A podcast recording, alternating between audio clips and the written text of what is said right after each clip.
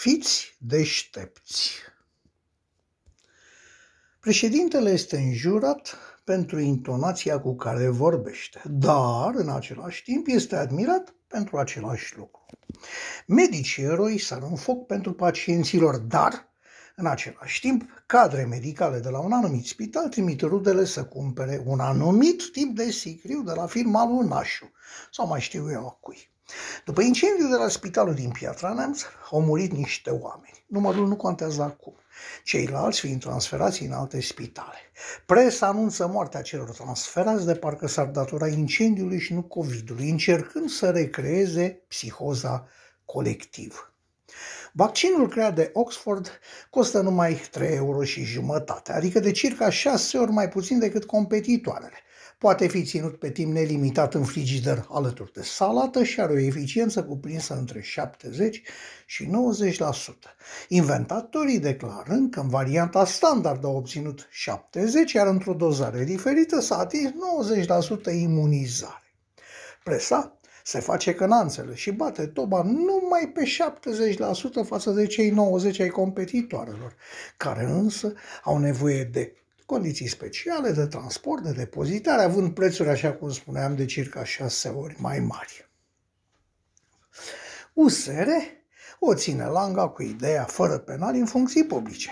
Dar cu toate că asta ar fi un câștig excepțional, presa nici nu vede, nici nu aude. Doar cea partinică anunță că niște PSD vor demisiona din Parlament în ultima zi a mandatului, renunțând astfel la pensiile speciale. Faptul că cele două nu se pupă nu mai contează. Contează doar presupusul beneficiu de imagine, uitând a ne spune că după un mandat de parlamentar, practic nu-ți mai trebuie pensie, toate celelalte privilegii fiind mai mult decât acoperitoare. Totul sere se luptă cu ideea desființării pensiilor speciale, dându-l exemplu pe săracul Ciorbea Victor, sluga preferată prea plecată a PSD-ului. Presa din nou nu știe, nu vede. Guvernul declară că avem o scădere de numai 9%. Opoziția se dă de ceasul morții că avem o scădere de 9%. Opoziția se plânge că în 2021 creșterea prognozată este de doar 5%. Guvernul, ha, guvernul se laudă că în 2021 vom avea o dita mai creșterea de 5%. Emisiunile de știri se ocupă de probleme importante cărora nu le pricep prostul, deși ni le expun pe un ton lugubru.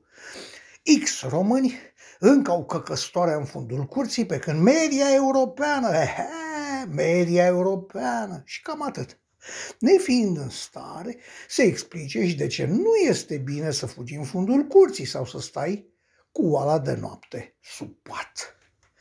Emisiunile de știri ne plâng de milă că suntem pe ultimul loc în Europa la consumul de carne, însă, din nou, nu pricep finețurile statisticii făcute probabil pe baza vânzărilor unor magazine, ceea ce rezultă din vânzări este consumul în mediul urban, cu predilecții. Și după un asemenea calcul vine Madame Bilic să ne certe că mâncăm prea multă carne, în timp ce în mediul rural nu contorizează nimeni animalele tăiate, găinile jumurite și nici porcii ce simt ignatul.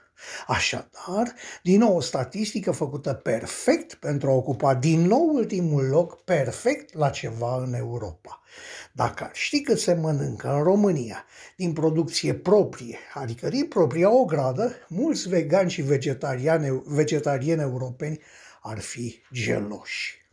În concluzie, orice ni se prezintă ca știre este fie de format politic, fie neînțeles de către departamentele de știri care se reprezintă din ce în ce mai slab, cu un limbaj mediocru și o putere de înțelegere de nivelul mahalalelor unor târguri de provincie.